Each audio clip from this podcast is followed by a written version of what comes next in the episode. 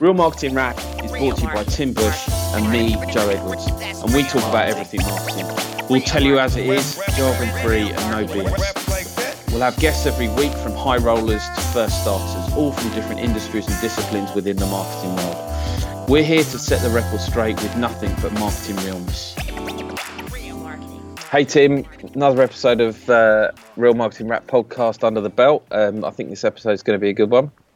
Indeed, yeah, I did. Obviously, I unfortunately couldn't make this episode, which was, or at least the interview anyway. I can obviously make the episode. I'm here right now, um, but yeah, couldn't make this uh, this interview. But um, it was an awesome one. We had uh, Joe Weston, uh, who's a director at uh, We Are Social Sport, and um, yeah, unfortunately, as I mentioned, obviously I couldn't make the interview because uh, Super Slam with uh, building the agency, Bulldog and Maple. Things are going well so far. But Good, um, glad to hear it. Yeah, unfortunately, had to duck out the last minute for the interview. But um, but yeah, it looked like a good one.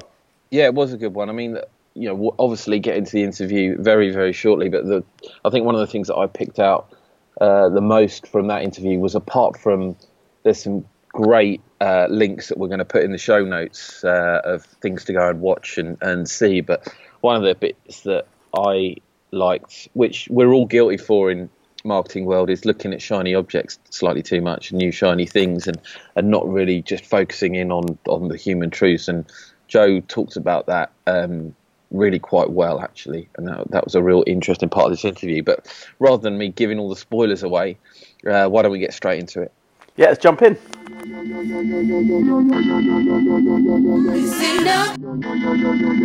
I'll let Joe kind of uh, introduce himself, but the way we met was was really on a on a project called uh, This Is My House for FIBA, um, and Joe and his team at We Are Social came up with some like amazing content for us to help promote the World Cup qualifiers uh, while we were working on that.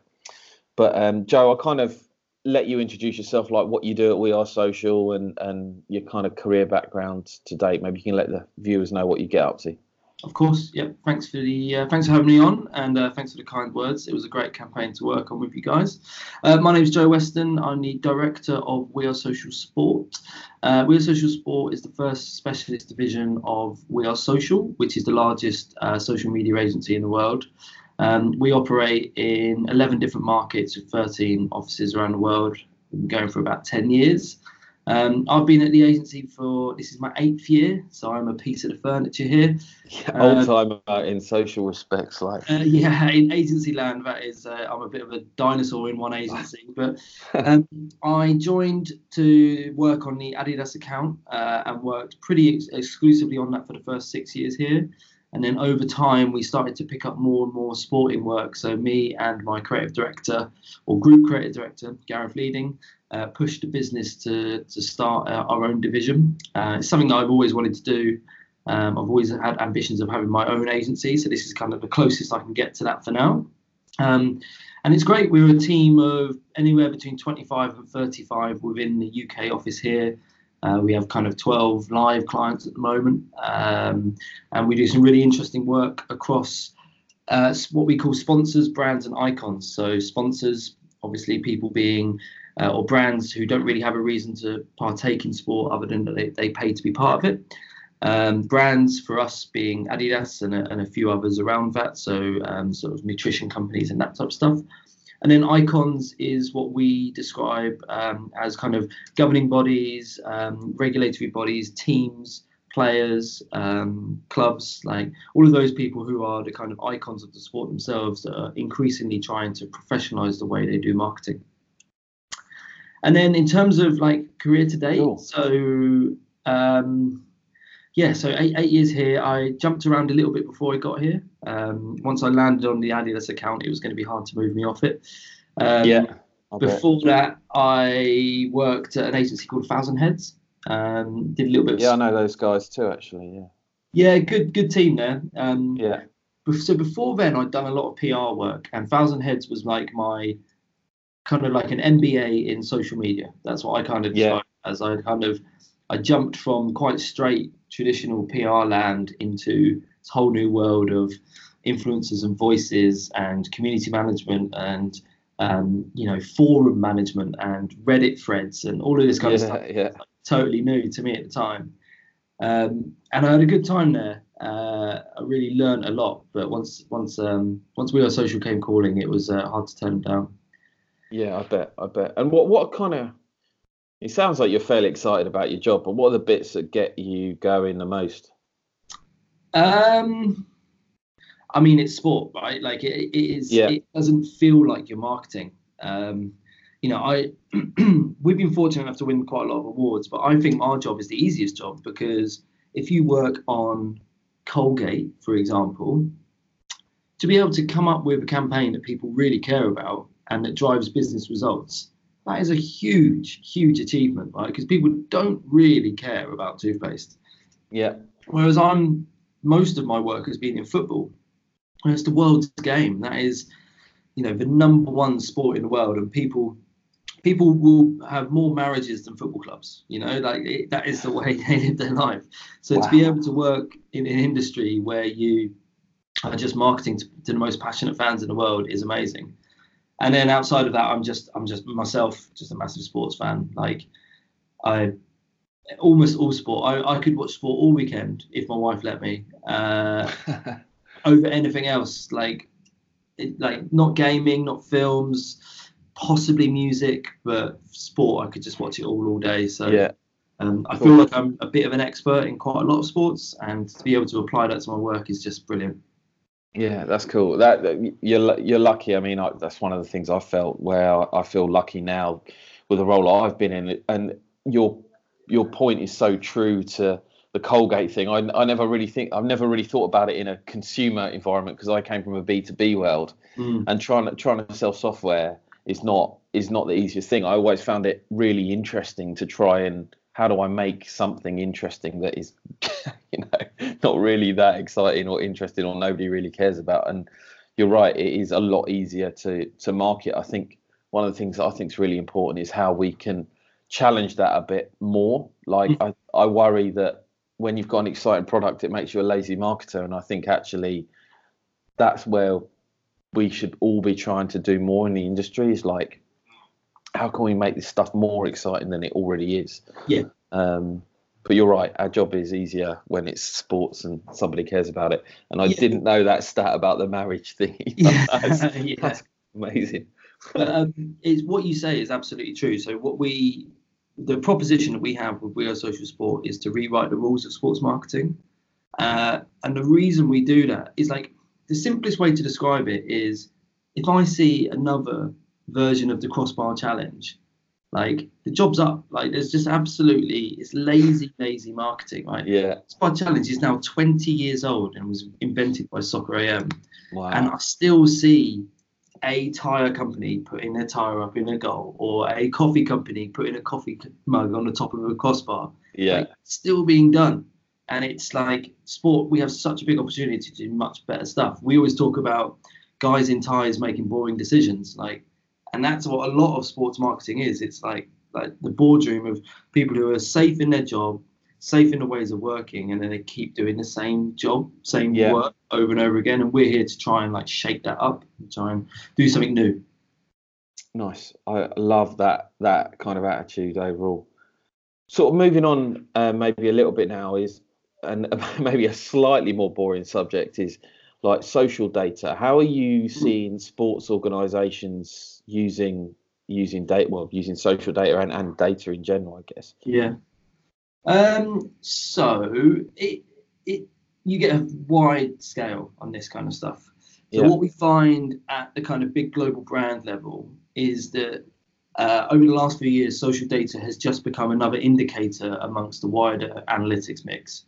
Yeah. So social data in isolation can be interesting. It can provide some consumer insights. Um, we as a business, that's what we're looking for. We're looking for what are those unique conversations that are happening that can help drive a strategy or drive creative creativity. Um, in terms of like measuring performance, as if you're combining it with some of the other metrics that you're tracking, whether that's um, net promoter score, brand uplift, or even through to sales and revenue, that's when it becomes really interesting. On in isolation, not particularly, but when Yeah. you combine it with the others, it becomes quite powerful. Within sports, there's a few interesting things going on at the moment. So what we find is that um, rights holders in particular um, are starting to experiment with visual search. So um, the ability to spot your logo and apply a commercial value to it Yeah. through online tools um, is becoming increasingly prevalent. So if you are uh, Real Madrid and you've got 15 different sponsors, how can you ensure that each of your sponsors are getting value for money? Well, they're starting to track logo usage across the web. Because it used to be that you track hashtags and mentions, but increasingly the web is becoming visual, so you need to be able to search that way. Sure. Be interested to see what happens with voice as well, whether that can be tracked and measured in a different way. Um, and then when you get to the kind of level of like clubs or federations, I think a lot of the uh, social data is just um, being used to calculate value back to your sponsors. So um, you are trying to build up an engaged audience so that you can then monetize that audience through increased deals with new sponsors. Um, I went to a talk last year at the Sports Pro, Sports Pro Brand Conference, and Southampton were talking in depth about how they um, are overachieving in terms of growing a big audience size relative to their like registered supporter number. Their social Yeah. is really strong, and for them, it's like a massive opportunity to mitigate on-field performance and still grow sponsorship revenues. Yeah. Um, so I think that's where we're seeing it, seeing it kind of most uh, frequently used. However, the issue there is that uh, we live in an algorithm-based world, and if one, um, you know, you might be tracking uh, metrics around organic growth or organic engagement or um, kind of like visibility as a metric. Well, that can change at the top of a hat, right? We saw a dramatic drop in organic reach over the last year. There was one specific moment, middle of last, early last year, where it fell off a cliff. Yeah. So if you're investing all of your marketing budgets into growing these audiences and therefore the reach that comes with that, it could be risky. Um, so I'm not sure I really answered the question, but it was kind of No, no, no. That's the, that's it's, some- yeah, some an- good anecdotal insight there, really, around what is going on. The whole kind of relying on on uh, social channels and making sure you've got this good blend of everything. I think's uh, just going to become a bit more more important. Yeah. um, definitely. What about? Um, I think one of the things that's interested me over the again, say you know, I'm still fairly new in this sports game, relatively speaking. Um, and one of the things that's kind of popped up on my radar is the way that you know players are becoming more media centric. So again, big I'm a big basketball fan. So for me, it's like LeBron with Uninterrupted, people like Kobe winning Oscars. Like, do you know? Have you got any thoughts about you know what the impact's going to be on traditional rights, where it could go next? Um, Well, you know, I think what could be interesting is um, the US tends to lead in this world. Um, you know, when you look at NBA and the access that they get to, you know, courtside interviews, uh, like changing room, locker room interviews, all that kind of stuff, that is like off off the cards for most of um, British sports, European sports.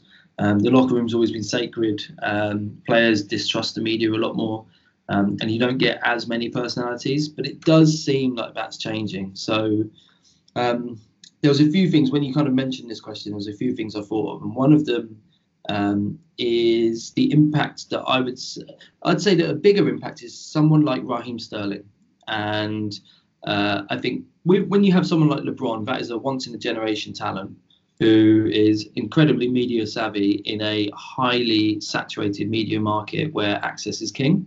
Yeah, I think when you look at the, the UK, um, we don't necessarily have that same level of kind of stardom. But Raheem Sterling is uh, approaching it in a different way, which is that he's using his own media brand to take control of the narrative around him as a person. yeah, So in the past, um, press coverage used to be a thing that happened to you, um, whereas now it is a thing that you control. And you know, the, obviously he's been supported well by the England setup and Gareth Southgate in particular, but the way that he's managed to effectively just turn the story around from the press being on his back, um, the undertones of kind of racist coverage coming through, and the way that he's now taken control of that conversation and is shaping it for not only himself but other players is a really interesting and positive way that players becoming more media centric is a good thing. Yeah. The other thing that I think is interesting is when you look at the ongoing arms race for access.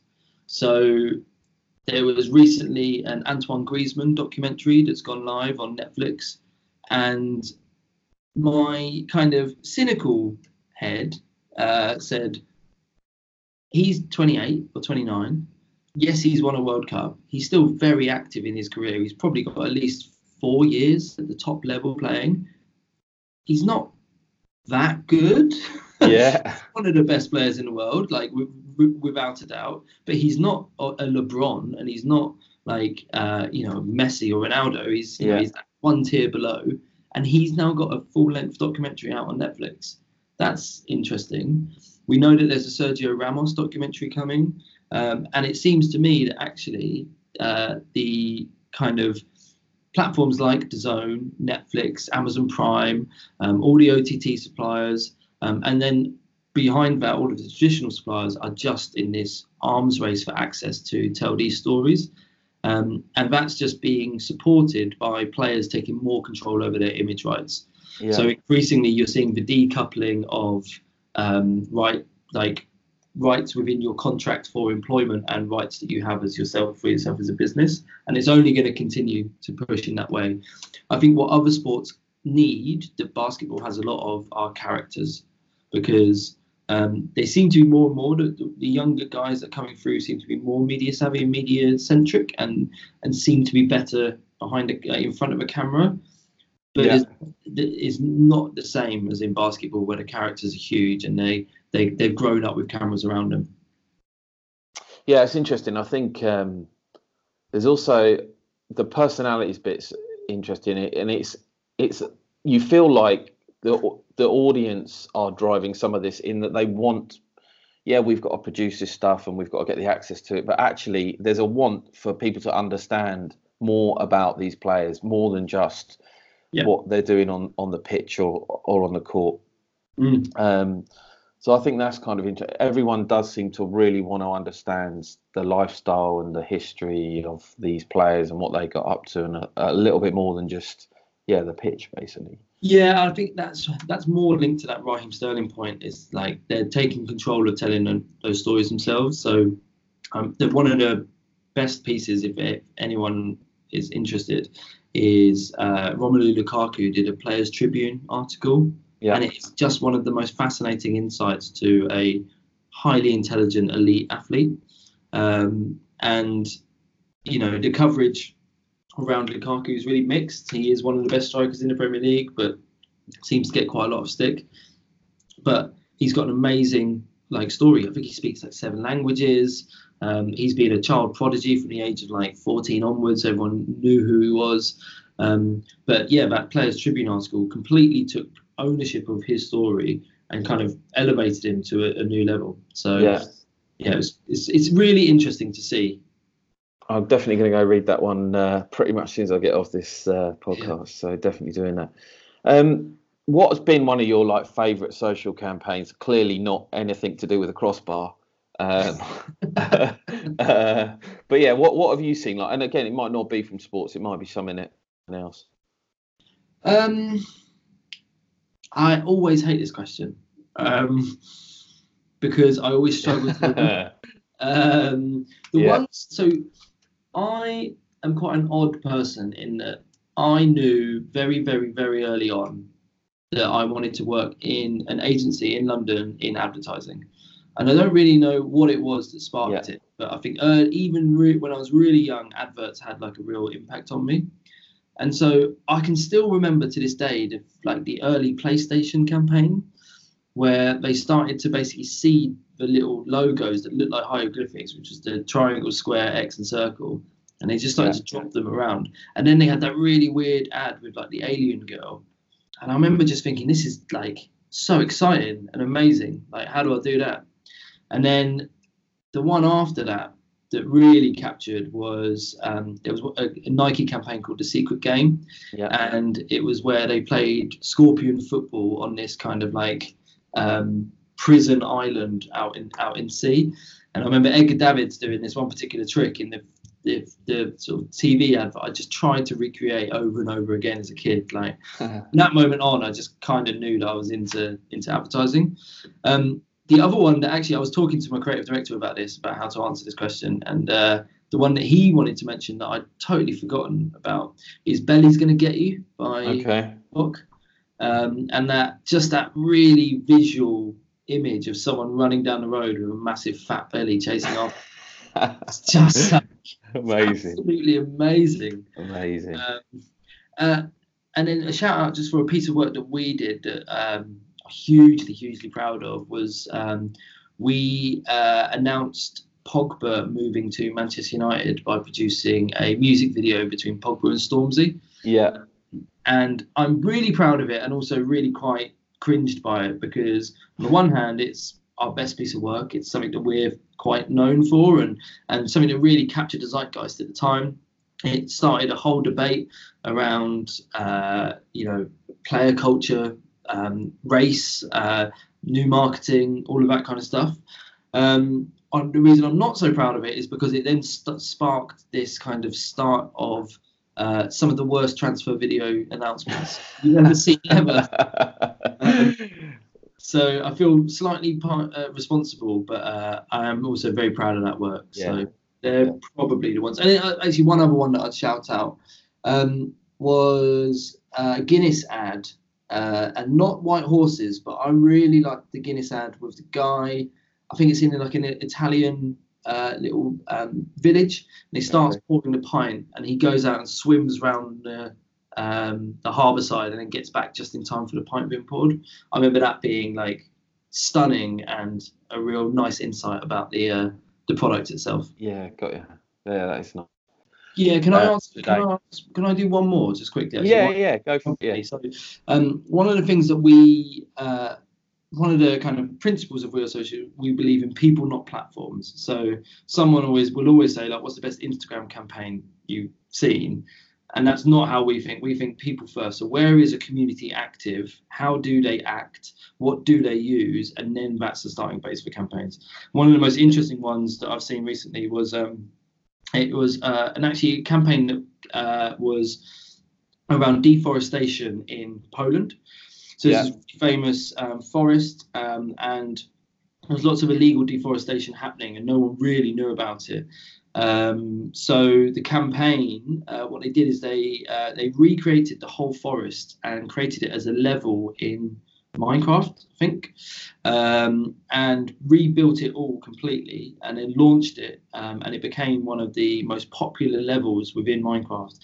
And then on Twitch, they started to uh, obviously all these games are being streamed, but then over time they started to take away the trees um, without people knowing, and it created a huge uproar because people had their levels being changed and people were Yeah. losing hiding spots and all that kind of stuff. And then it got to the point where there was only one tree left, and it just turned into this huge social movement to try and petition the government to stop this illegal deforestation. Um, and I just love that sense of like in finding a community that are really active, providing them with something that's amazing that they can play with, and then using that to create a social movement is like Yeah. brilliant That's, that's brilliant. And actually, just to add another one in because we can, Yeah, and that- really reminded me of another campaign that I saw. I think it was uh, probably one of your competitors, Ogilvy, did, and this was quite a long time ago. But they, um, uh, I think they're out. It was UAE, and they were looking for graphic designers. And the way that they tried to um, advertise for the role was actually on all these pirate download websites yeah, and they put a fake Photoshop file out there, which Yeah. obviously all these de- all designers want. Uh, back then, when you could do it, Yeah. would they would download this fake Photoshop file, which it wasn't. It was a video saying we're looking for designers like you. If you come and join us, we'll give you a copy on your laptop and on your personal laptop of, of Photoshop. yeah. So a real clever way of like trying to hack a kind of network and Yeah, and attract them in a in a different way. I thought that was a really clever kind of recruitment campaign. Yeah. I wanted to launch a pair of Reebok Classics on the dark web Yeah. There was that stat around what was it like the most common footprint outside of robbery or a burglary is the Reebok Classic, and I thought if we could launch launch the latest pair of Reebok Classics on the dark web, that'd be amazing. Nice. That would be nice. That would be. I guess there's a few people at Reebok that might have a little issue. uh, cool, man. Uh, so back into the questions just a little bit. So I guess I was going to say like what are the most important metrics in social and sports, but really, you know, we're all intelligent enough marketing people to to know that metrics are relevant to the kind of activation or what you need to do, but may, maybe what are some of when you're working with clients what are the ones that are important to them across some of the activity you drive with with them?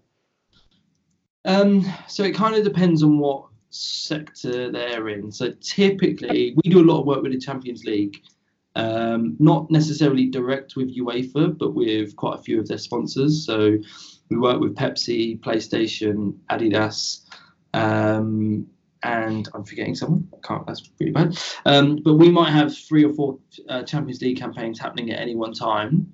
Um, and typically, what you find when you're working on big sort of uh, big global events is that share of voice amongst sponsors is what people are kind of looking for. Um, so that as your kind of like north star metric then breaks down into, you know, reach, uh, engagements, you know, all of the kind yeah. of um, interactions effectively that you that you could uh, imagine. Um, that is quite surface level. Um, it's quite good to produce the trade release at the end of your sponsorship to say that you were the most talked about brand at the Champions League 2019-20.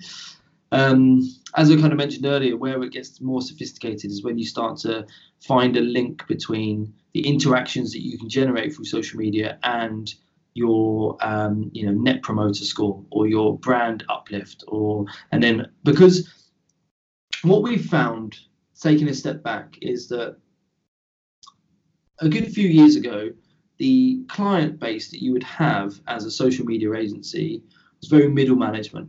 So um, you know that is the kind of like uh, mid-level marketing managers at client side who are trying to make a name for themselves do something a little bit differently, get something really interesting on their CV so they can work their way up through the corporate ladder.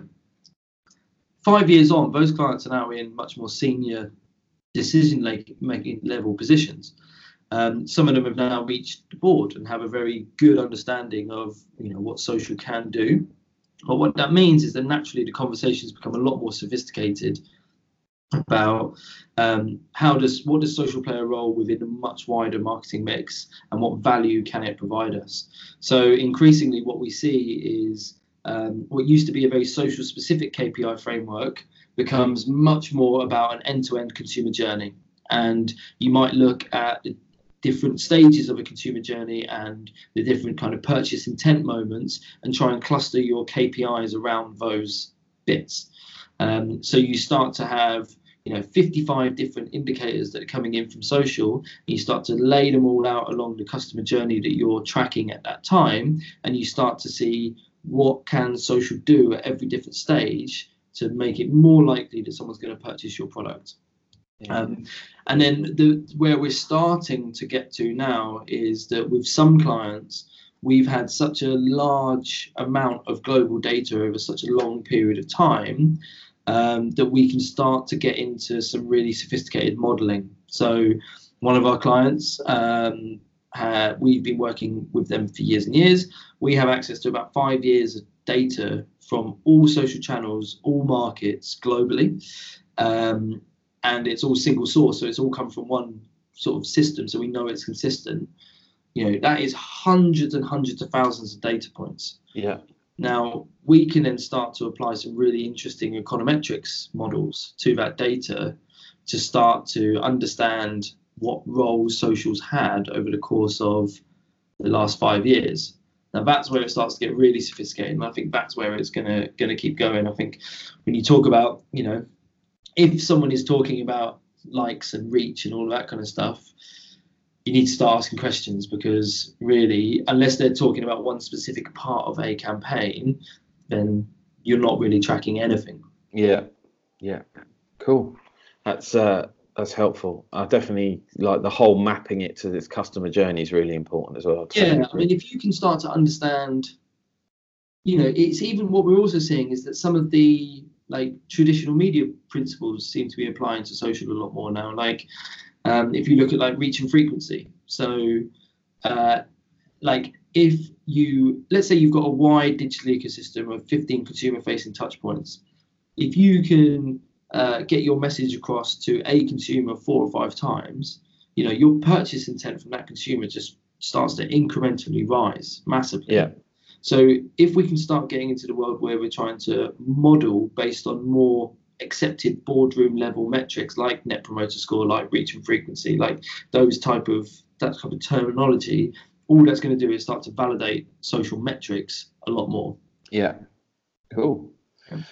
Um, so from maybe something less, uh, something a bit boring to something a bit more exciting, what kind of kind of you know new cutting edge exciting things have you heard about in the last well as they're new and cutting edge let's say the last month or so rather than last year um i think there's it's an interesting question there is a tendency and i would say that i myself got burnt a little bit last year uh, by looking at technological developments first and societal developments secondly. Yeah. And uh, I'm thinking in particular here about things like blockchain and AI and AR, VR, and all of these sort of terms that seem to just crop up. Yeah. Um, and we spent a lot of time talking about that stuff last year, and increasingly this year we're starting to go a bit more fundamental than that and just look at um, consumer behavior changes. Because once consumer behavior changes, you can then use tech as an enabler, but actually, yep. consumer behavior changes is what's more interesting. So I'm someone who studied consumer behavior and um, uh, and it's the impact that social is having on the consumption of sport is one of the most fascinating things out there. And so if I was asked to pick something that I think is at the most cutting edge, uh, I would say that I recently read an article looking at Apple Sport Team. And the Apple Sport Team don't actually own any rights, really. Um, they're just in charge of ensuring that the news is distributed to people about what happened over the weekend in sport that's most relevant to them. Yeah. And what's interesting from that. It's a really detailed uh, report. I can send you the link to put in the article uh, to put in the podcast underneath. Everyone's it's worth a read from everyone. But it's the idea that you don't necessarily now just have sports fans. You have people who are chasing moments. Um, and it's a little bit like house of highlights right? So i'm not a huge NBA fan. Um, through some of the work that we did together, actually, I kind of rekindled my love of basketball. I played a lot as a kid, but kind of fell out of it and have now gone back in. But one of the things that is amazing within basketball is House of Highlights. Yeah. So I immediately feel like I'm pretty plugged into what's going on in the NBA because of that. Now, if you could take that model and apply it to, if you take me, for example, I probably have at least five sports that I follow pretty religiously, and up to 10 that I have a passing interest in, and then much more outside of that. The one thing that links all of those sports together is that I'm looking for moments of brilliance. And finding those moments of brilliance can be hugely time intensive, to, as my wife well knows. Um, but if there was starting, if you were starting to use technology to find those moments of brilliance on your behalf, that's really interesting. So one of the things that we've been talking about internally here is um, Wimbledon use IBM Watson to um, automate highlights packages because when you've got the opening rounds of Wimbledon, like it's hundreds of games happening, hundreds of moments, hundreds of sets, matches, points, moments like throughout. Yeah. They use IBM Watson to try and cut down the role of an editor into just like the smallest moments yeah. and then distribute that out to people if you could apply that to the whole world of sports so that I got a daily digest of the top 10 moments across the top 10 sports that I follow, that's that would be amazing. That's I'd still follow Man United for 90 minutes every weekend because that's my team. Yeah. But if I could get a digest of like all the other sports, that that'd be amazing. And I think the thinking is starting to converge in that in that world. I could someone like DAZN is probably in a position where they might be able to start looking at that kind of model. Yeah. Um, they're hoovering up right, left, right, and centre. Um, it is a fragmented market. It's always going to be difficult, but I could see that happening, and I think that's a really fascinating shift. And then linked to that, just to sorry to warble on a little bit more. No, it's all right. Go for it. Linked to that, I do. What we're also starting to see is a lot of sports that have been uh, struggling uh, when it comes to sort of revenues and, and viewer figures start to experiment with format. Um, we're starting to see uh, like there's a new thing called Rugby X, which is launching, which is like five-a-side rugby, um, played over 10 minutes indoors. Um, like like what happens if Facebook buy the Premier League uh, and they say that actually the ultimate kickoff is actually 8:30 p.m. because that's when East Coast of US is online. And do you know what? They don't actually like 90 minutes, so we're going to make it 60 minutes instead. Yeah. Like I've heard more people talking about uh, not watching 90 minutes of football over the last couple of years than I have at any stage before. I've never really heard that before. And the idea that you can start to really affect sport that's been there for hundreds of years through different format lengths and different times is fascinating. So when you combine the, the sense of consumers looking for moments of magic or moments of brilliance uh, with shorter attention spans, increased you know AI powered uh, machine learning computing, uh, and then sports that are struggling, when those things come together, I think you can start to see some fundamental shifts in how sport yeah. is played, watched, and consumed.